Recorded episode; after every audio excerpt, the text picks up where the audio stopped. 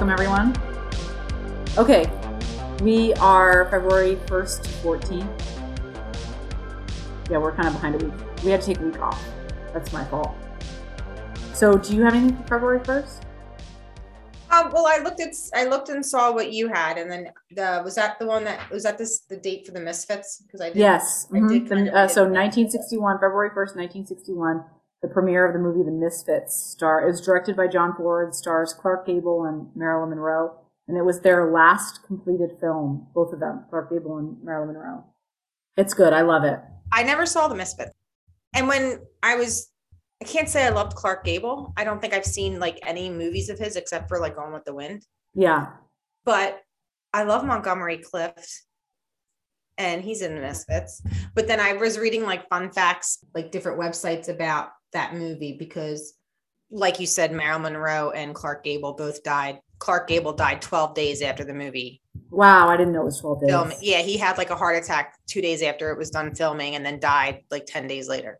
Oh my God. And Marilyn Monroe died a year after it was finished. But then I was reading about it because she was married to Arthur Miller and he wrote the movie. It was based on a short story, I think he wrote. Oh. Oh, yeah. Screenplay. Yeah. She was married to him, but the marriage was like deteriorating the entire time. So she was heavily abusing alcohol and drugs during the filming. And but then so was Montgomery Clift because he had had that car accident, which, you know, years before that had, you know, just mangled his face and he had like intestinal issues and stuff. So he was heavily medicated and abusing alcohol. But I read that they had that the one where he like flipped his car off of Mulholland Drive? he was It's like a leaving very Elizabeth, serious. a party at Elizabeth Taylor's house. That was this. Well, I don't. I, I I don't know if that's true, but I remember hearing that. You know, she was alerted about the accident after he left the house, and she ran to the site and like pulled a tooth out of his tongue that he was choking on. Like stuck her hand in his mouth and like pulled that out. Yeah. Gross. But I read that there was. They had to hire a doctor on set 24 7 for the two of them because Oh they were like just hot messes. And then I read a quote that said Marilyn Monroe wrote that Montgomery Clift was the only person I know who's even worse shape than I am. Wow. Really sad. That's so sad. I mean, I'm guessing he. So when you say he was addicted, it was probably pain meds induced, right? Like he had chronic pain from it, Yeah. from the accident. Mhm. Sad. And then he died. It's so weird when you look at their ages. Like he died, you know, he did a few movies after the Misfits from that, but he died of a heart attack too at like 45. Like he was so young. Yeah. Well. And Marilyn And Monroe I- was only 36, right? And then Clark Gable was older, and he looks pretty Yeah. old in this movie. Yeah, he looks kind of normal. But I mean, Christ, he could have been 26 the way people looked back then. I know. Yeah. there was oh and then i saw that the night that i don't know if this is true something i read that they said that the night that montgomery Clift died the Misfits was playing on television and his like personal nurse or secretary was like do you want to watch it and he went absolutely not and then went to bed and then was dead by the next Oh. Oh. i know so Yeah. it's really sad i'm just Yeah. train wrecky kind of people Yeah. yeah but anyway that's all i had about that Well, it's a really good movie. I recommend it. yeah i probably should watch it i love her Yeah, she's great.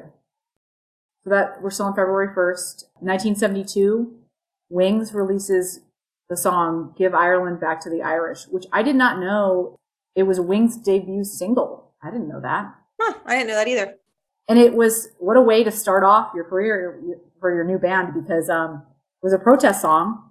It was almost immediately banned when it came out. So it really didn't get much airplay in the UK or over here in America. It was written by Paul and Linda McCartney in response to the events of Bloody Sunday, which took place a few days earlier on January 30th. So just to recap what happened, happened in Derry.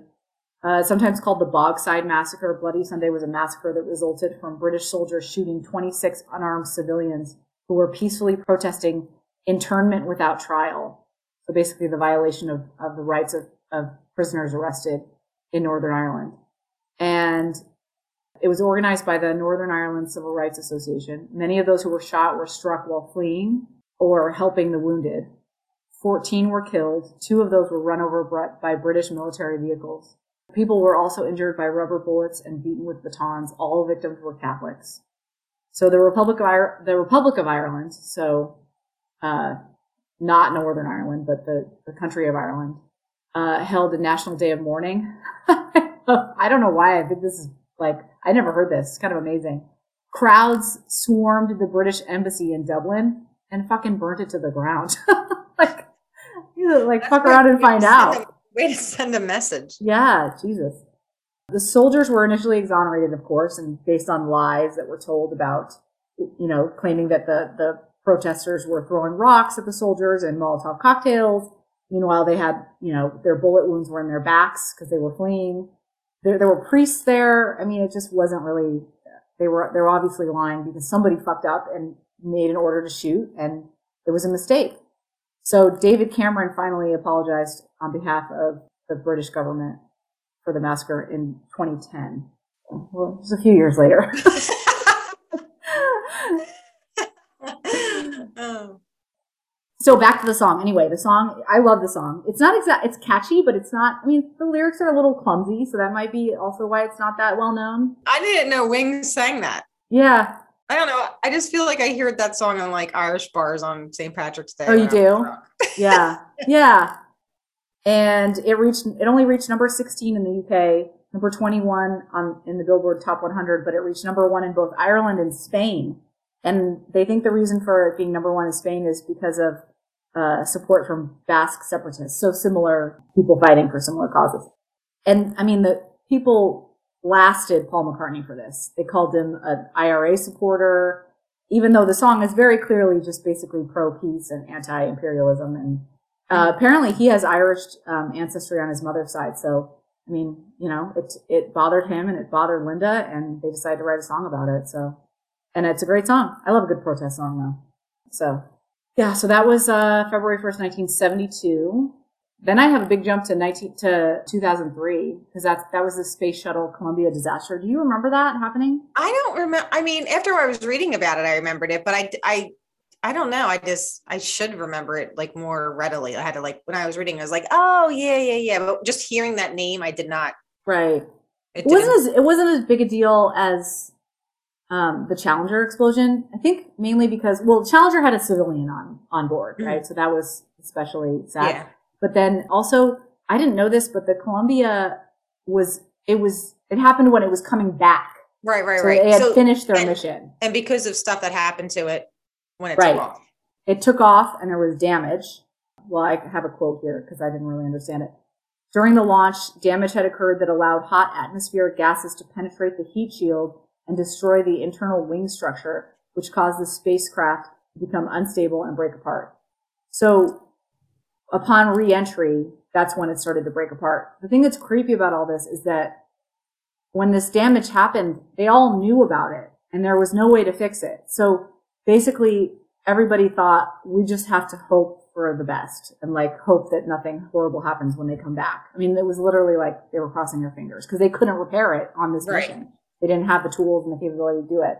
So when they were coming back, the first thing that went wrong was the, the shuttle started to yaw, like, which is like when it like wobbles back and forth. And they tried, the crew tried to regain control for about 41 seconds. Then the cabin depressurized and the crew lost consciousness, which is a comfort because Yeah. they did not, God. they were completely incapacitated when they get, uh, when, Not like the Challenger. no, right. When their fatal injuries occurred, they, they were, they were unconscious. So, so yeah, it was really sad. So it was seven, seven crew members. And that was the Space Shuttle Columbia disaster, 03. Oh, and then 2004, February 1st was the wardrobe malfunction. Uh, with Oh. Janice, Janet Jackson accidentally flashing her boob at the, Did you watch the documentary that was just I didn't, her? I didn't watch it. My brother watched it. He said it was great. And I want to watch it because she definitely got the shaft in that whole freaking debacle. yeah, I mean, it's not really her fault. No, and then, you know, Justin Timberlake came out kind of, you know, I don't know, he still had like a career afterwards. Yeah. I mean, is it, no one knew that was going to happen. I mean, I don't think it's such a big deal. I mean, come on, guys. This is such a weird puritanical country we live in. Well, yeah, There's not right. even nipple. It's not even, I I, know. I mean, I sorry to sound like a dirtbag, but it's not she even had like a pasty on. She had Yeah, she had like on. black duct tape on her boob. But yeah, I uh This is like the country where someone breastfeeds at the mall and people flip out. So I know. knows? Like, and then she kind of like went away after that, which sucks because God damn it. I love Janet Jackson. I Yeah, love she's Janet great. Jackson songs still. I do. I'm not gonna lie though. I do love Justin Timberlake songs too. Well, I mean, yeah, he's got uh, some catchy ones, but I don't know. I, I felt like that whole thing could have been handled a lot better where he kind of came out unscathed and she kind of, It's no one's fault, and who cares? I mean, they were fined a lot of money. The network. The I um, know. seems kind of silly, doesn't it? I mean, I don't. I guess I the whole know. thing is like little kids were watching it and stuff. And, but still, I feel like Yeah. they can see worse on, I don't know, YouTube. Anyway, so February second. The only thing I have for February second was that's when Philip Seymour Hoffman died in 2014. Ugh, I So loved him. I, Jake and I were just recently talking about him. Because, You know, I, I didn't see every movie he's ever been in, but the movies that I did see him in, I got like emotional reactions from every part that he had. Like So I loved good. him. I loved him in Magnolia. He played the nurse in that. You know, with Jason Robards was dying, and he played his nurse in Magnolia, and he was so great in that movie. And then like he was such a dick in that Scent of a Woman movie, which was like his first movie. Yeah, he was such a little punk. Like a little, Oh God! But I and I remember hating him when I watched that movie. I remember loving him watching Magnolia. Oh God, he was so pathetic in Boogie Nights, and I just oh remember- yes, he could play like all pathetic, Oh, funny, and then silly, he arrogant. grossed me so. Oh, I was so grossed out in Along Came Polly. Like that movie is almost unwatchable for me because he's so repulsive in I don't it. think I saw that. oh my God, it's with Ben Stiller. Oh yeah, I and he think I saw plays his disgusting friend who's like a child actor who has like he's like a loser and he's like hanging on to his like fame from when he was a kid in like one movie or something but he's so repulsive and gross whatever movie he's in i either freaking hated him or he made me cry or he grossed me out and i just He's wanted to never watch fantastic. him again yeah he was just good could just do anything. Do you remember in um he's kind of people don't think of him in this movie, but do you remember um the talented Mr. Ripley? Oh yeah he was a prick in that too Yeah. So isn't it interesting that he stands out to you as a as like a, a shit and like a just a prick and like a jerk in that movie, and yet he's actually not the bad guy. Well, if oh, yeah. anything, if anything, he's onto the bad guy early, but you still don't Yeah, like yeah. him. That's how good of a job he did. He's i like, know I've got to be an unlikable, like rich little sh- American shithead living in Italy, yeah and you still don't like it. Like he still No. manages to. Um, yeah, he was great. He's in just that too. great. And then his son is in that licorice pizza movie. Yeah, which I haven't yet. seen yet. No, I haven't seen that. But that was, you know, Paul Thomas Anderson movie Yep. where that he, you know, T- Philip Seymour Hoffman did a gazillion movies with him, which is kind of, you know, sad and nice that he cast his son in his next movie. But Yeah, it is. It's, just it was so sad, and like um, and he had gotten clean. It's one of those things like he had cleaned up, and they Mhm. it was ultimately like heroin and prescription drugs. yeah, Very shitty. sad. Very sad. Okay, February 3rd. February 3rd, 1943, four U.S. military chaplains die after the troop transport ship that they were on was torpedoed in the North Atlantic by a German submarine. So the chaplains became folk heroes because they helped troops aboard lifeboats, helped them stay calm, helped them board lifeboats. And then when the life jackets ran out, uh, they gave up their own and they went down with the ship. Several witnesses said they were spotted all four chaplains had their arms linked and they were singing hymns as they went down. Ugh. And um, I'm going to read their names and from where they are from, you know, like religious order or whatever that they're from. And it I, it sounds like the beginning of a bad joke because it's like a Methodist a Methodist minister, a Catholic priest, a rabbi, and a reverend walk into a bar. It's Methodist minister Reverend George L. Fox, Rabbi Alexander Goode, Catholic priest Father John P. Washington, and Reformed Church minister Reverend Clark V. Poling. And there's supposed to be a movie. I think it would make a great movie. I know we always Mhm. say that. This would be a great movie. And there were talks about a movie as recently as not even that long ago, a few years ago, and just kind of never materialized. So, yeah, anyway, so they were like folk heroes at the time, and I never heard about that either. yeah, they kind of got forgotten in time, unfortunately, but I think it's interesting. And so February 3rd, this is the doozy for this episode, is February 3rd, 1959. Uh, plane en route from Clear Lake, Iowa to Moorhead, Minnesota crashes, killing Buddy Holly, Ritchie Valens, and the Big Bopper. Which we alluded to. I, Yeah. This was totally accidental in our last episode because of the coin Right. toss with Carole Lombard's plane. So I didn't, you know, okay. Do you, you know, you can kind of remember certain movies that you saw in the theater, even when you Yeah. were little. You have like, oh yeah, my dad took me to see that or um, whatever. Mhm. So my sister, my older sister, took me to see La Bamba in the theater. I saw it in the theater because I was a little kid at the time. Mhm. I didn't know how it ended. so, you missed that part. so when it ended, I was like, what the fuck? Ritchie Valens dies? Like, I didn't know. Like, I just thought, I didn't, you know, everyone in there figures like, oh yeah, this is the one about the plane crash, you know, that's going to end sadly because it's Ritchie Valens. Well, I didn't know that because I was, I was nine and I didn't know that. To young child world. so sad. I was so sad. Oh my god. Well, it's incredibly depressing. So, but they don't they don't really cover. Well, rightfully. I mean, it's not supposed to be about his death. La Bamba's about his life. So Right. whatever. They didn't talk about this. So, uh, and when I also never saw the Buddy Holly movie. Did you see that one with um Gary Busey?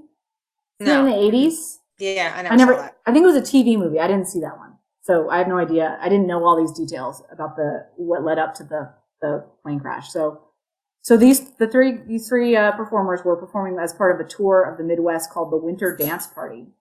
Buddy Holly was the headliner, and his band was also the backup band for the other performers, who were all up and coming artists, and they were Ritchie, Ritchie Valens, Big Bopper, and then Dion and the Belmonts. Uh, the tour was grueling. It was 24 cities in 24 days with no days off. It was cold and miserable. I mean, this is like the Midwest in February. Sounds like a nightmare. And the tour bus was crap. They booked these dumpy, like, tour buses that kept breaking down. They'd have to send out a new one. So the conditions in general were terrible and the planning was ridiculous. So rather than having, having the stops clustered close together, like dictated by logic, the tour sent the musicians on a meandering schedule that, where they were sometimes 400 miles from the next stop. And this was before the interstate. So these are back roads and, you know, little highways. There was no road crew, so the musicians themselves had to load and unload all their equipment. Buddy Holly's drummer, uh, Carl Bunch, had to be hospitalized for frostbite after their bus stalled and they were stuck without heat for a few hours. So while Bunch was incapacitated, Holly, Valens, and Dion took turns playing drums for each other at the performances in Green Bay, Wisconsin and Clear Lake, Iowa. With Buddy playing drums for Dion, Dion playing drums for Ritchie, and Ritchie playing drums for Buddy. I mean, you think of these people as like famous musicians and they're traveling in this dumpy bus, like I having know. to fill in for each other and But I mean, how freaking good are you that you can just jump? Oh, I'll I know. I'll just fill in and do the drums tonight. Uh, uh, uh, first of all, I didn't know Buddy Holly or Ritchie Valens could play drums. No, but apparently they could. That's amazing. Yeah, incredible, We don't need the drummer. I, I, we can cover that. incredible. And also, you just knew the song. I mean, you could just pick it up and learn that song. You weren't even supposed to be the drummer, but you're just going to wing it. It's amazing. Um, so at this point, Buddy Holly had had enough, and the next scheduled destination after Clear Lake was Moorhead, Minnesota, which was a 365 mile drive north northwest. And this is a quote from the Wikipedia article about it. As a reflection of the poor quality of the tour planning, a journey that would have taken them directly back through two towns they already played in the, the previous week. They were literally backtracking. I mean, what the hell? So, um, Buddy Holly decided to charter a plane after the show in Clear Lake, Iowa to fly him and two others to the next stop in Moorhead, Minnesota. So there are basically four seats on the plane, the pilot, and then three seats for passengers. Um, Buddy, Buddy Holly was one of the, you know, he was, he had a seat. And then his bandmate, Tommy also offered to flip a coin with Ritchie Valens because Ritchie Valens was coming down with a cold. Unfortunately, uh, Ritchie, Ritchie Valens won that coin toss. Well, fortunately for Tommy Allsup, I guess. Uh, Waylon Jennings, another one of Buddy Holly's bandmates, gave up his seat to J.P. Richardson, who's the big, big bopper, because he felt so bad for Richardson, who had like full blown flu at this point. And, uh, when Buddy Holly found out that Jennings had given up his seat to the big bopper, he, there was a very, there's a now infamous exchange that happened where Buddy Holly said to Jennings, well, I hope your old bus freezes up. And Jennings joked back, well, I hope your old plane crashes. Oh, Yeah, haunted Waylon Jennings for the rest of his life. So shortly after takeoff, it was wintry, cloudy, and pitch black. The plane crashed in a cornfield. This was about 1 p.m. And the wreckage was discovered the following morning at about 9.35 a.m. And it was discovered by a plane that was sent out because they, they realized they hadn't heard anything from the pilot. So I'm just gonna I'm gonna say the real names and ages of everyone because I just Oh, this is even this makes it even more depressing when you hear how old they all are. seriously. And I, the one reason I want to say the real names is that you know uh, Ritchie Valens had like a, a whitewashed name to make him Mhm. sell more records, or at least they thought it would help him sell more records. And then obviously the Big Bopper that was not his real name. So Charles Hardin Holley, Buddy Holly, who's age 22. Richard Stephen Valenzuela, age 17 years old. That was Ritchie Valens. Uh, Jiles Perry Richardson Jr. Uh, that was the Big Bopper. He's age 28. And the pilot was Roger Peterson, age 21. None of these gentlemen were older than 30. I mean, that's so incredibly sad. Also, my God, so talented, such young know. ages. 17 years old. I, he's just a teenager. Imagine That's what he so could have done Still in high the school. rest of his Still in high life. school. I know, it's crazy. So sad. Multiple family members learned. Of, I didn't know about this. Oh, this is horrible. Yes. Yeah, multiple family members. le- Well, you kind of see this in La Bamba, though. Remember, uh, Ritchie's mom hears about it on the radio, On the radio. and then Donna, who was Ritchie Valens' girlfriend, hears about it when she gets to school because everyone knows from the radio. And multiple other family members learned of the deaths from their loved ones via radio and TV reports. And Buddy Holly's wife was pregnant at the time when she heard about the plane crash, watching a television report, news report, and she miscarried from the, the trauma of the situation. So this altered uh, the the legacy of this is that it altered the protocols for releasing names of victims before the next of kin has been informed. So you hear that sometimes when you hear about an accident Mhm. you know, we're not going to release the news until next of kin is informed. So an investigation into the crash revealed that literally everything was wrong. The pilot was not certified to fly in low visibility conditions. The pilot was not trained to fly this model plane, which had different equipment and everything else. And the pilot was not briefed properly on the type of weather that was going on. So he didn't even know how bad it was and how bad it was getting. So it was just bad all around. Just very sad. So uh, we talked about American Graffiti, I think, in our first episode. And I, I always think of, when I think of this tragedy, I think of the quote from Harrison Ford's character in American Graffiti. He says, rock and roll's been going downhill ever since Buddy Holly died. So, Mm. yeah, sometimes called the day the music died, February 3rd, uh, 1959. So, there are two biggies for February 4th, but I did not deep dive them, at least not this year. So, Patty Hearst is kidnapped. That's just, that whole thing's crazy. Bananas! So maybe I'll deep dive it when she goes on like trial, which is like later on. Yeah, I'm know. sure it'll pop up with all the other stuff. But I mean, that whole, that you could go into uh, three podcasts about the Patty Hearst. Um, How about just a podcast on how fucking weird the 70s were? or Like like every- California. I feel like yeah. everything because that It's was true. in California, right? Like she, Yeah, it was. She was in like uh like the Bay like Area. bur- yeah. yeah, it's like uh freaking nuts, man. But yeah, that whole Yeah. thing is was she really brainwashed? Was she, I know, I know. I never, you know, for years it went back and forth about whether or not, um, you know, that was because that was her defense. And I don't know, you know, I mean, she was, she was, she was with them a long time. I mean, it's possible that she was brainwashed, but it was also possible that she, she was moved into to it. their side. I don't know. Who knows? So I'll talk about that when like her trial comes up. And then 1983, February 4th, was Karen Carpenter dies at the age of 32, heart failure due to anorexia. Another really sad. sad, talented person. Yeah, she was a badass. You know, the coolest thing about her, in my opinion, was because I'm not a huge fan of Carpenter songs, but her, her, she was a drummer. She was an amazing drummer. Yeah, and uh her voice was beautiful. I'm Yeah, she had a great voice. Yeah, not my kind of music, but she had, they were very talented. Yeah, hmm But yeah, um, sad, sad. and she became kind of like this the poster child for anorexia because I don't think a lot of people had really heard of it, and And she was sick for a good chunk of time before she actually died. I mean, and and visibly anorexic. That, that's right. And a lot of people, a lot of people who weren't alive at that time don't realize that it, it wasn't like, it was a shock because she was only 32. But I mean, her weight was obviously, there, Yeah. I mean, it was obvious that something was wrong. And she had been asked on like talk shows and stuff about it. And she would get very defensive. You know, she was part of the disease. I mean, she was very defensive of it and didn't want to talk about it. Um, but I mean, you you can see the pictures, uh, the evolution. You can look like Google the Mhm. pictures from the 70s and then the early 80s. That you can see the dramatic shift. So it wasn't something. It was a surprise, but I mean, it, Yeah, it everybody like- knew she had a problem. Yeah, Right. She was sick for a while. yeah, it's very sad. And then February 5th, 1994, Byron De La Beckwith is convicted of murdering civil rights leader Medgar Evers 30 years after he was shot in his driveway. I thought this was interesting that you went into.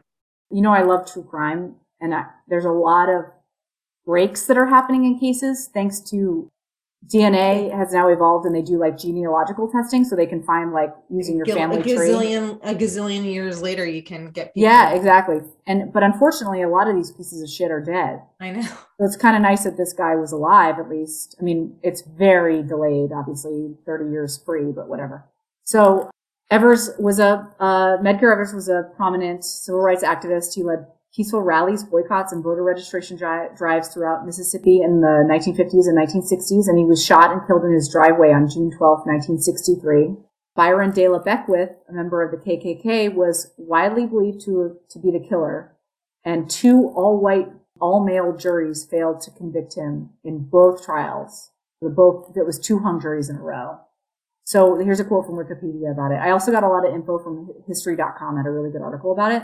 But um, in 1973, informants alerted the FBI that Beckwith planned to murder A.I. Botnick, director of the New Orleans based B'nai B'rith Anti Defamation League. This guy's such a piece of shit. Seriously.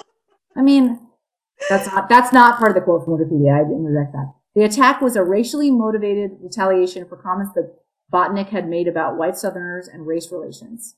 Following several days of surveillance, New Orleans Police Department officers stopped De La Beckwith as he traveled by car on the Lake Pontchartrain Causeway Bridge to New Orleans. Among the contents of his vehicle were several loaded firearms, a map with, a hi- with highlighted directions to Botnick's house, and a dynamite time bomb. On August 1st, 1975, De La Beckwith was convicted of conspiracy to commit murder. He served nearly three years in Angola prison in Louisiana from May 1977 until he was paroled for some bizarre reason in January 1980. So obviously this guy's a piece of shit. He was an active 10, this is 10 years after he shot Medgar Evers. He was still active in white supremacist organizations. And this time he targeted a prominent member of the Jewish community. I mean, guy's a piece of shit. So Evers' widow, and I think it's pronounced Myrlie, it's M-Y-R-L-I-E, never gave up pressuring authorities to reopen her husband's murder case and retry Beckwith. Myrlie would go on to become the first female to chair the NAACP. The case was finally reopened and a new trial set after documents indicating jurors were illegally screened to ensure that those selected were sympathetic to Beckwith came to light. So they found all this evidence that they were unfairly or illegally, like basically filtering out jurors to make sure that, that Beckwith had a sympathetic jury. Um, new fingerprint evidence, as well as new witness testimony that Beckwith had bragged about the shooting, were also introduced. He was convicted of first degree murder. Justice was finally served. He died in 2001 at the age of 80. Rest in peace. So that was 90. So 94 to 01, he was in, back in prison. So that's good, I guess. Ugh, Mhm. so gross. Piece of shit. Yeah. So that was February 5th, February 6th. I have King George the Sixth dies, Elizabeth becomes queen. Do you watch The Crown? I watched the first season. Jake I love the first it. season. I think the first season is the best, in my opinion, because I think Oh, it's really? well. I also think it it's more interesting. Well, at least to me, because I didn't know all those details. You know, I didn't know that I didn't know that that they had that they did, that they lied and didn't say how sick George VI was. He he basically was terminally ill. I mean, his lungs were he had that lung operation, and the, the only remaining lung was like Mhm. out of commission. But they didn't tell anyone, which is so weird to me. I mean, at, at least prepare Elizabeth. Those royals. I mean, she was like, it was like sprung on her. And of course, they, that, they were actually very close. And so it was sad. You know, she Mhm. obviously had to mourn her, her dad too, which is sad. But I thought they portrayed that really well in The Crown. That, that whole, that whole, like her, was that called? Ascension. 1993, Arthur Ashe dies of AIDS related illness at the age of 49. Oh, and when you think about like 49, like back when that happened, like I don't remember. Yeah. everyone just seems older when you're a kid. Well, and he, he was looking terrible. The last, like, Oh, well, yeah. so sad.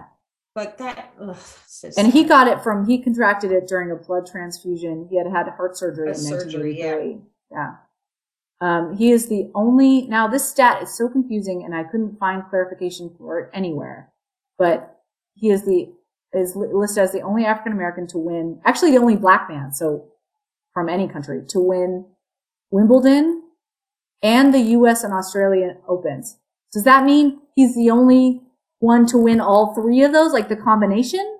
Or is he the only one? No, he's not the first. He's, he can't be the only one to win. We've had other, right? I don't know. I don't know tennis don't- either. I'm I can't say that I'm the, a big tennis fan freak that to know that, but I think it might be the combination. I don't know. So that's what it says everywhere. That's how it's listed. So I don't know what that means Right. specifically. So, and I found this on history.com. Off the court, Ashe was known for his commitment to charitable causes and humanitarian work. He established tennis programs for inner city children and campaigned against apartheid in South Africa. So it was really sad.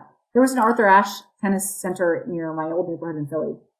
oh really? Yeah. hmm February 7th. I've never heard of this at all. This show. This is, there was a show called Supertrain. One word. Premiered on NBC February 7th. It's, I mean, I tried to watch it, Lauren. Oh my God. Where'd you find Stinker. it?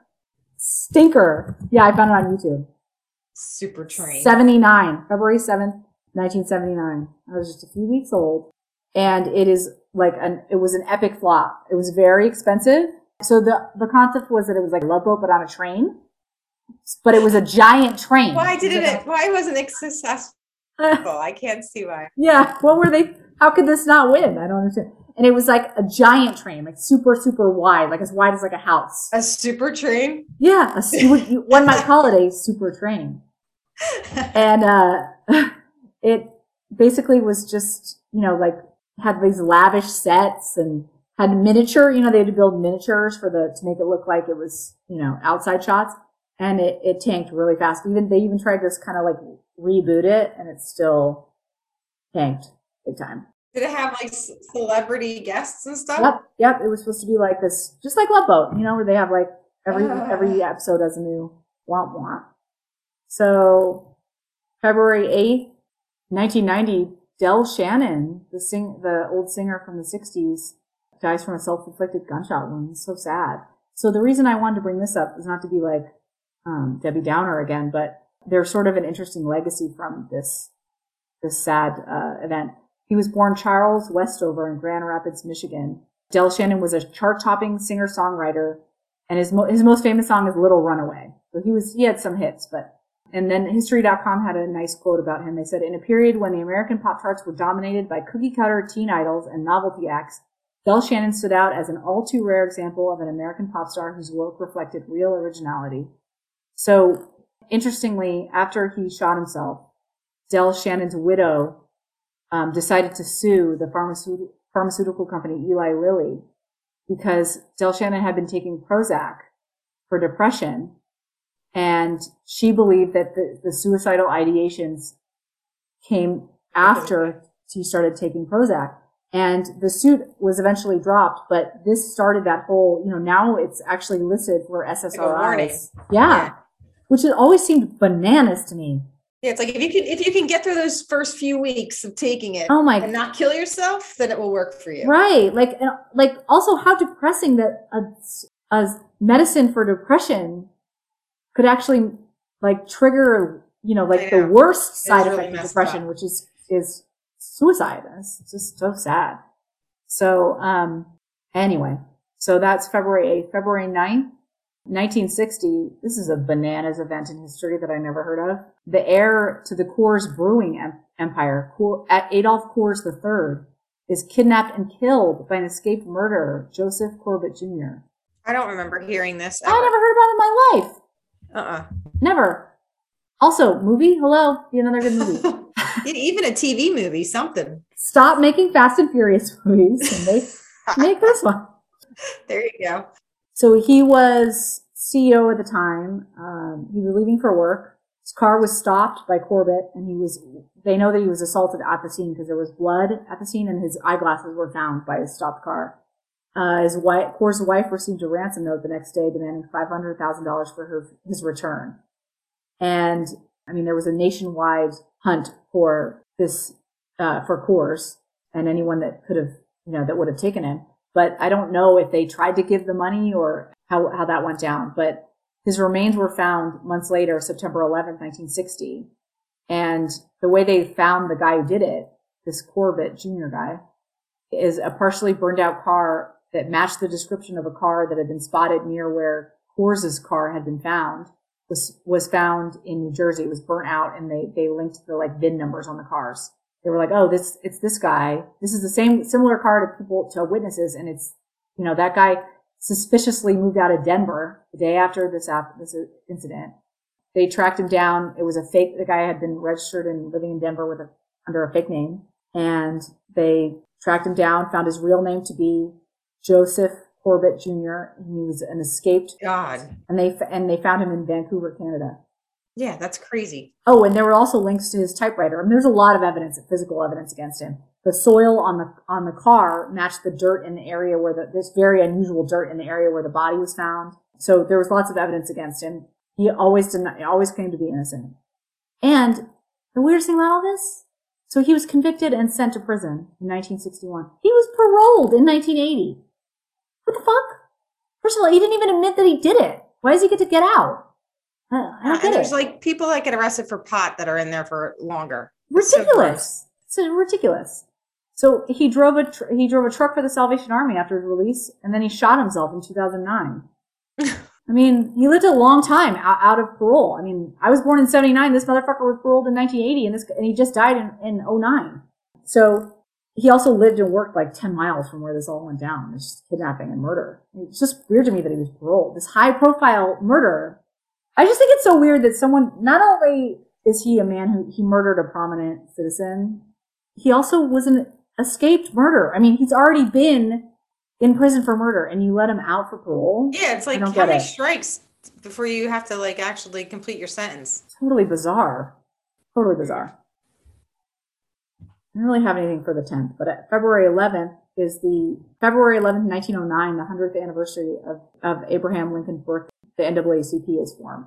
February is Black History Month, and I thought it was kind of cool to talk about mm-hmm. NAACP forming. So in 1905, a group of 32 prominent African Americans met at a hotel in Canada because U.S. hotels were segregated to discuss the challenges facing African Americans and how to address these challenges. A year later, three non-African Americans joined the group and this, they became known as the Niagara movement because of where they had their meetings. So many of the board members of the Niagara movement uh, went on to form the NAACP after a conference was called in response to a race-related protest in Illinois that had turned violent. So the, the organization's founders included prominent African Americans W.E.B. Du Bois, who was a socialist, historian, and civil rights activist, Ida B. Wells, uh, who's fucking awesome journalist and uh, anti-lynching crusader, Archibald Grimke was a lawyer, journalist, and diplomat, and Mary Church Terrell, a civil rights and suffrage activist, as well as non-African Americans, including Henry Moskowitz, who's a civil rights activist, Mary White Ovington, who's a suffragist and journalist, William English Walling, who was a socialist and labor reformer, and Florence Kelley, a social and labor activist. The first president being Moorfield Storey, an anti-imperialist civil rights activist. I just want to note that W.E.B. Du Bois was instrumental in the organization's founding and its early operations, particularly in his role as editor of the NAACP magazine, The Crisis. And the Jewish community was also heavily involved in the early years of the NAACP uh, with funding and serving on the board. So I just mentioned this because, but I just think it's interesting that this organization is founded by lots of people coming together to address a problem from all but different backgrounds. Because I think sometimes, I hate that term, it takes a village, but it kind of does. Sometimes the best and brightest from all worlds come together and to address a problem and a great organization was formed out of it. So the stated purpose of the NAACP is to ensure the political, educational, social, and economic equality of rights of all persons to eliminate racial hatred and racial discrimination. And I got this, I thought this was interesting from history.com. Due to its prominent members, landmark legal victories, and lobbying for laws like the Civil Rights Act and the Voting Rights Act, the NAACP holds, its, holds a place of distinction in the history of the civil rights movement. It remains the largest and oldest active civil rights group in the nation, and its emphasis on voter registration, legal defense, and activism have set an example of subsequent groups to follow. I, I didn't know like the Jewish community being involved with it either, which I mean they're another like a like yeah. oppressed group too to be absolutely. You know, so it's I don't know, it's yeah. interesting that interesting. So you skipped February 10th and I Oh, I'm sorry. You have to mention Valley of the Dolls. Well, I read that too. Oh, a, of course you did. That is such an entertaining piece of shit. Yeah. Um, but uh Glenn Miller. The Chad Choo. What do you think of every time you hear that song referenced? What? Part of Me Boy is this the Transylvania Station? Young Frankenstein? Oh yeah. that is all I ever Really? that part That's so that random. part used to make me laugh so hard. And then the little boy's like, I don't know what he is. Yeah, yeah, track 29 or something, but it kills me. And anytime I hear reference to that song, I think of Part of Me Boys, it's Trans- Transylvania Station. Uh, Transylvania Station. I fucking love that movie. yeah. That I is saw that that, actually I one of my favorite comedies. I can't believe I don't remember that part. I know, but that that one and Valley of the Dolls is just Yeah, those are so the, the, mo- two. the book and the movie are just great. I've I have not seen So the movie either. campy. The movie's so campy and ridiculous, but um. So February 10th, we're talking about 1942. Chattanooga, Chattanooga Choo Choo Oh right. is the first ever gold record, selling a million copies. And then 1966, February 10th, is Valley of the Dolls is published, which I didn't realize. It's Jacqueline Susann is the author. It has sold over 30 million copies, so it's one of the best-selling. Well, it was books like it was scandalous when it was Yeah, I get that. written, and it was you know it was just you know it was sex and drugs, like you know, Right. lots of drug use and you know these young women having like sex and stuff. And Yeah, I never, I never read the it. movie is funny, and Yeah. Patty Duke's in the movie. Um, Sharon Sharon Tate's in it. Oh, that's right. Yeah. Patty Duke, she's like the main character, Neely O'Hara. And then there's um Sharon Tate plays this other actress in the movie. And yeah, it's just about like yeah, addiction and tragedy and but it's it's if you want a good kind of like Yeah, like a junk read. Yeah. yeah, and I don't even know why I thought to read it. I don't know. I went through a phase where I was reading like books from then, like I read like what is that? Searching for Mr. Goodbar and Oh, I love that book. yeah. That that was. I didn't see the movie though. You know, I never saw the movie, that and I movie never- I think weren't we working together when we were trying to find that movie? We Yeah, couldn't find it anywhere. It's hard to Like, find. You can't find it. Like So, based on my research, the movie "Searching for Mr. Goodbar," which stars Diane Keaton, is, is, it looking or searching? Oh, sorry, looking for Mr. Good. It is looking for Mr. Goodbar, but it's um it's based on a true story about a, a very brutal murder. But the book it takes place in the 60s, and the movie is the 70s, and be, it has a lot of like scenes in discos because she's like kind of trolling for guys, and um because of that, this is what I heard. Because of all the disco scenes, there's a lot of like music heard, like prominent, and they can't get the Oh. right. They couldn't get the rights to like publish it, release it as like a DVD. I don't know if that's bullshit or not. So I found it on VHS, which you know is basically pointless. But I think Daniel tracked it down for me. He found it somewhere. He found the DVD for me, and I, I, should try it again because yet. it was years ago when I tried looking for it, and I remember not being able to find it anywhere. You could Yeah, not get it. it's hard you to find. find it at all. the book was great. I think that book is great. But it's yeah, the like- book was really good. But the yeah, so Wow. the, the book was, you know, that was a, a great read. Valley of the Dolls was not the same kind of great read. yeah more like junkie. Yeah, but yeah, that's still that kind of like uh the same kind of like genre. Like So the last thing I was going to mention was February 13th, 1991, Silence of the Lambs is released and goes on to win Best Picture Oscar. I just realized like that's not that common for a horror or thriller to win a Best Picture. But that movie was so good. hmm Silence of the Lambs. Yeah. Uh, terror, fucking terrifying. Uh-huh. Oh So my creepy. god. I had to sleep in my sister um, in my sister's room when I watched that that night. It was so scary. It was really scary. And I remember the book being more disturbing, I guess. I don't know. Books I think are, you know, it's even scary when you're reading it. hmm I don't know. When you're watching a movie, you can like close your eyes or hold your Yeah, yeah. But when you're reading it, you're like You have to get through it. Yeah. but yeah, there are saying to you earlier, there are differences in that, but I don't recall the differences in the book. But I there were differences as like the ending in the ending in the movie when he um you know he's often like some like tropical location he's gonna bat he calls Clarice and he's gonna kind of he alludes that he's gonna go have that guy that what was that character was he a prison guard or I something think he's the, the like the- a warden, the- right? Yeah, who was gonna eat him or something. But um, in the book, uh, Lecter was changing his face with plastic surgery, and I Oh. think he wrote Clarice a letter. It wasn't like, but yeah, it was more like, and he wasn't in like some tropical location. Yeah, and then uh, I read that to recall it that Clarice was more of a spitfire in the book. She Hmm. would like fight back with Lecter. She was more of she was more tough, and then in the movie, Clarice is kind of like soft spoken and Yeah. She's like green and like yeah, to, yeah, yeah, yeah. And in the book, Clarice got a lot more help solving it. Like in the movie, they make it seem like she's like this, you know, Right. you know, like a genius that can kind of figures out the clues on her own and comes to all the, you know, finds him on her own. But in the book, it's she's got more help in it. But uh, Okay. oh, that that movie though, So, so it. I'll watch it anytime it's on too. It still holds up. yeah, it's so good. Did you read all those other books? Like, man, was it Manhunter? And No, Manhunter's Hannibal. another movie I think is so disturbing. Now, Um, are you talking about the? Because there was one before. There was one in the eighties. Wasn't that called Manhunter? The eighties one. That's the one I think is freaky. Okay. Okay. Yeah, not the newer one with um Edward Norton. Right. Yeah. The eighties one is yeah. Because I remember that one was not a hit, but it was in the same. It was the same like character. Yeah, but no, I never read any of the other ones. Mm-mm, just just Silence of the Lambs. Okay. Do you want to go to the rec room? I have some stinkers. Daniel's like, that's okay, because then if it's the rec room, if there are bad stuff in the rec room, it's W R E C K. Okay. I have, I have quite a few stinkers this this uh, episode. So for a series, we watched Vigil. It's it's a UK series about a sub a submarine, like a murder that happens on a submarine, and it winds up being like political intrigue and like you know kind of espionage kind of thing like that. Who's in it? Anybody famous in it? well, famous in Britain. I mean, Oh. Oh wait, is it the one actress who was in like um Rose Leslie from um, she was in Downton Abbey.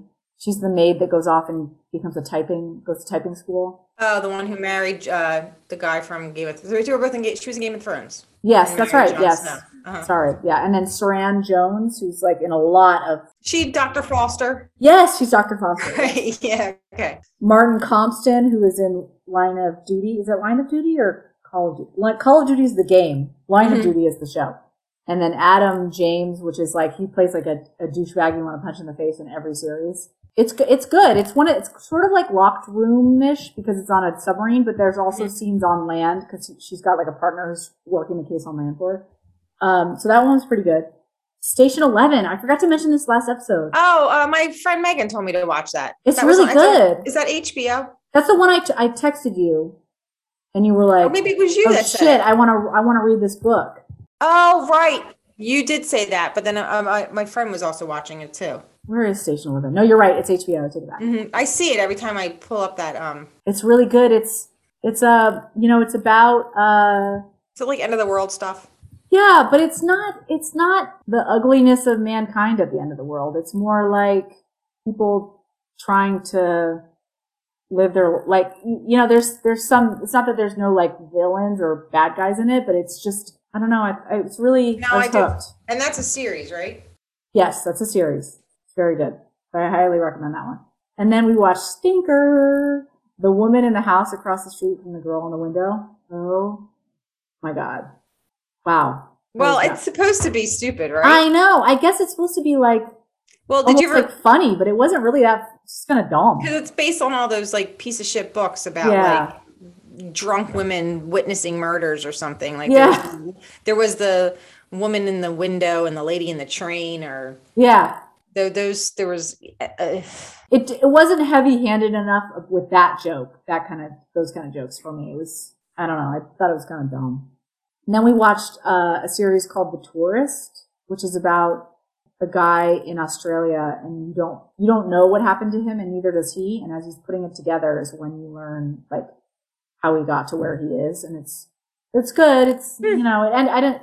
As Daniel likes to say, it's shit the bed because the last like two episodes we were like, what? No, like you oh, know, oh, that's a kinda sh- bummer. I hate when they shoehorn in stuff to try to make it make sense or whatever. So Oh, that's like annoying. the last- so I, I don't know. I could you could skip that one. And then for movies, okay, top of the list, you have to watch. It is so fucking funny. Barb and Star go to Vista Del Mar. Did you see it? I did no. I do want to oh see it though. God, Well, I think anything Kristen Wiig does is hysterical. so funny. It is so funny. I we were laughing so it's so ridiculous. But I mean, it's it's a like I just put to put this out there for our listeners. Like, go with a grain of salt. Like, it is absolutely like absurd and ridiculous. Yeah, silly, so funny. silly, funny. It is so fun. We were laughing so hard though. I loved it. So funny. And I I feel like I don't know. I'm there's had been a lot of good comedies lately, so I really needed it. But it was so funny. And then we watched Belfast, which was oh man, everybody fucking loves that movie. I wanted to see it. I'm glad. Well, I, I, don't saw know. the Oscar nominees come out, and I've only seen two of them. The movie Best Pictures. I'm so I'm like, who am I? Because I used to try to see every. I single one. know. We were so good about that. No, like I saw, I saw um the Power of the Dog. Is that the Yeah, I did not see that one. That Okay. is, how can I, I explain it like really weird movie, but the acting in it was so great. Like, I don't know if I liked the movie, but I'm, I would thought everyone that was in it was awesome. So it's like Okay. worth seeing just to see how good, like Kirsten Dunst is great in it. Benedict Cumberbatch is amazing in it, Okay. but the movie as a whole, I don't know if I like Okay. loved it, but it was worth watching it because they're, they're all so good in it. And then the other one, what was the other one I saw that's up for best picture? There's only two I saw. Oh, Don't Look Up. Oh, right. Yeah. Yeah. That one's up. And then, oh, Licorice Pizza is nominated for Best Okay. Picture. I didn't, I haven't watched it yet. Jake and I went to the movies for the first time in two years today Oh. because we both had off and we sent the kids to my mother in law's and she lives like within 10 minutes of the movie theater. And we had like a small window of time to actually fit the movie and then still be able to get something to eat. And Licorice Pizza was playing, but it was like late, like we wouldn't have been able Oh. to see it. But um, we saw something that wasn't nominated for a Best Picture. But yeah, but Belfast is one of them, and Yeah. because you can rent, I can rent that on Amazon to watch yeah, it. I mean, okay. So Belfast is pros of it. I will say is that it tells a story about Northern Ireland that I have never heard, or you know, the perspective was interesting. So it's uh, what's his name? Kenneth Branagh's. It's his Mhm. based on his childhood. So basically, it's a Protestant family living in Belfast. Uh, the Protestant, you know, they're they're Northern Irish, so they're living in Belfast. They're Protestant, but they're they're not interested. They're they have Catholic friends. They are not interested in this in bullying Catholics or being discriminating against Catholics. You know, all they see this bullshit as is you know dangerous to their kids and, and their loved ones, and they don't. They're not. And they're it's kind of about like their dad is harassed by the what do they call them? The Ulster Unionists, like the pro-Protestant, like anti-Catholic people, to try to get get him to support what they're doing, and he's like, "No, fucking leave me alone. I'm just trying to like be a normal person and raise my family." And um, so it's that was interesting. The acting is excellent. It's like all very good actors. It just kind of like missed the mark for me. I feel like it was trying to be funnier than it was it had like some sort of like moments that were supposed to be funny. I don't know. It was fine, but I don't know. It's just not that great. Oh, all right. Well, I won't bust my ass to see that one. Yeah, I don't. I mean, I don't know. We saw um Death on the Nile today. Oh, how was it? Oh, that's like top of my list. I'm dying to see it. So, I mean, I Speaking of Kenneth Put it- Branagh, put it in, yes, speaking of him, and then putting it in perspective, I hadn't been in a movie theater in two years. So I would have liked any kind of piece of shit that I saw because I was just so happy to have like popcorn and see everything. yeah, And I've seen the um original one. yes, I love the original actually. Yeah. So I there I like the original one better. But this one was good because it's really pretty, but you have like so Gal Gadot is the heiress, the Yeah, rich woman in it. And I think she's one of the most beautiful women alive. Yeah. But she's not a great actress. no, she's not. And I honestly, I, I have trouble understanding her. I have. I'm one of those people that I I can't. Accents are really hard for me. I really need like captions, like closed cap. I, even when I watch a British show, she has a very thick accent. I find it hard to understand. but she's she's like watching like I don't know Yeah, she's not great. a pile of bricks. Like she's not. Yeah, she's not gonna she's not gonna win any uh, awards. So she's not that great in it. Um, and then Armie Hammer, who is a, a scumbag in real life, like I don't know how he. It was kind of smart because in the trailers that movie, you don't really see him in the trailer, but he's got all this like scandal in his like like he'll never make another Oh. movie again. So he's Oh, really? this- I didn't even yeah. know that. he's got like I don't even know how it came to light, but like assault accusations, but like people who had been like involved with him had alluded that he wants to cannibalism, like he wants to Ew. like, like he's like a he's So a hell. He's a Ew. freak. So the whole time I'm watching him, and there's like some sexual situations with him and Gal Gadot because he plays the husband. You're just like, oh god, he's such a freak. But uh Annette Bening's in it, and she's really good. Oh, I love her. Yeah. Um, so yeah, there's a lot of people in it. It's beautifully shot. You know, it was fun to watch. But it was, you know, if you didn't read the book or you never saw the original movie, I guess you are trying to figure out who did it, but like we're walking out to the car and there was this couple coming out behind me, and the the husband's like, "I really was like talking about how like the people he thought it was." And I was Oh. like, "I guess he never saw the original one that's on TV every random uh Sunday afternoon." I know. I grew up watching. watching that. It was always on TV. Those ones were always on TV. I remember that. Um, but that it was, one, I mean, that one, and the, the old uh, um, uh, Murder on the Orient Express yeah, also Orient yeah. Express. Uh huh. I mean, don't run out, rush out, and go to the movie theater to see it. Like when it comes on streaming, stream it. It's Yeah. streaming, I guess. But It's uh, one. It's kind of funny. Like I don't mind. I, I was okay when I when um I actually whooped out loud in the theater when we were we they showed the preview. I didn't know it was coming, but I knew because I love Agatha Christie and I and I knew that they were alluding to Murder on the Orient Express when I first saw that preview. And then I he turned and it was Poirot's mu- it was Uh-huh. obviously Poirot's mustache. I actually like gasped and whooped out loud and I was like, "Oh my god, they're doing it again!" Like I just love Mhm. that. Like of all the shit to reboot and redo, like Yeah, I'm okay with this. Like yeah, this yeah. well doesn't have to be dry. You can revisit this. I'm fine with it. So, yeah, so um, that's cool. that's what we saw today. Um, Okay, I'll check it out. Oh, we started watching Succession on HBO. Did you watch that? So I Daniel watches that. I decided not to watch that because I have this like I just don't really like watching things about like the very rich, and I don't know. But Daniel's like you're kind of missing out because I think you really like it. It's so now I kind of regret not watching it. we're only in the first season, but I love it. Really? I love it. I love it. It's so great. It's so they're so fucked up and dysfunctional and the acting's so good and I love it. And then you ever seen the Pride and Prejudice with Keira Knightley? Yes. hmm I love that movie. Yeah, it's Love great. it. Great. So Mr. Darcy's in Yes. Succession. Yeah. And seeing him not play Mr. Darcy is blowing my mind because he's so good in Succession. He plays such a interesting character, like weird Yeah. and quirky, and I, I, I don't know. It's blowing my mind. Everyone's we're totally into it. We watched a thriller that I really I thought I was thought was really good. Daniel finds great stuff though. It's called Kimi. Have you heard about this? It stars um Is that the uh, uh, Kravitz? yes, and she's very good in it. So Ki- Kimi is is a um, thriller uh, that sort of reminds me of. It's like a combination of.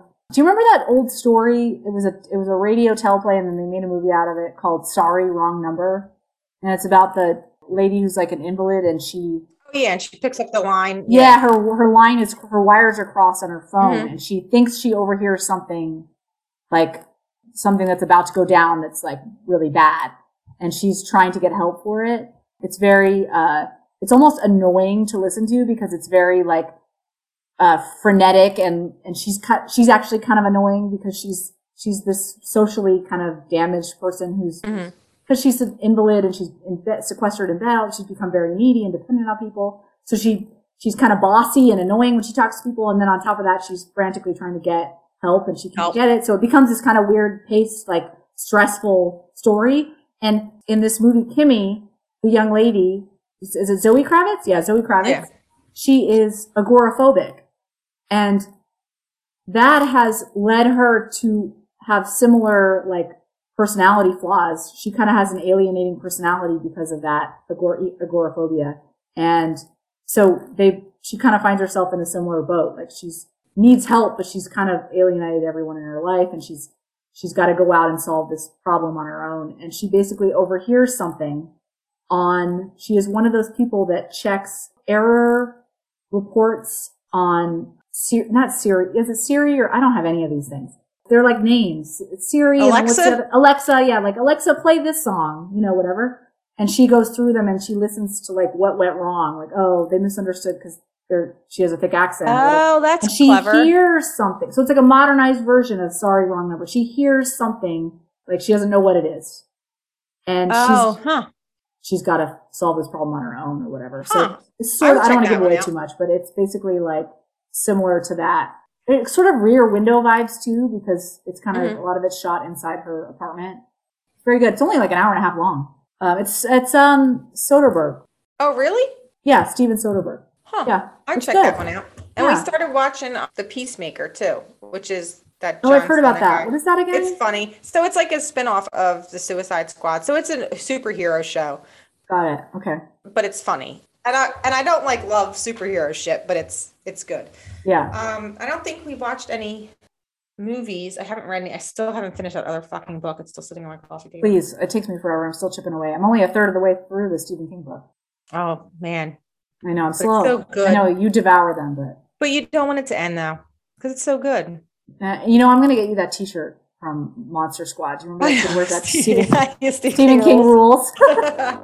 um, but I don't have really anything else to contribute to the record except for Succession. Give it a shot, Emily. okay, It's so yeah, I should. Daniel, Daniel, will watch it. Go to bed. Have a good night. Bye. Have a good night.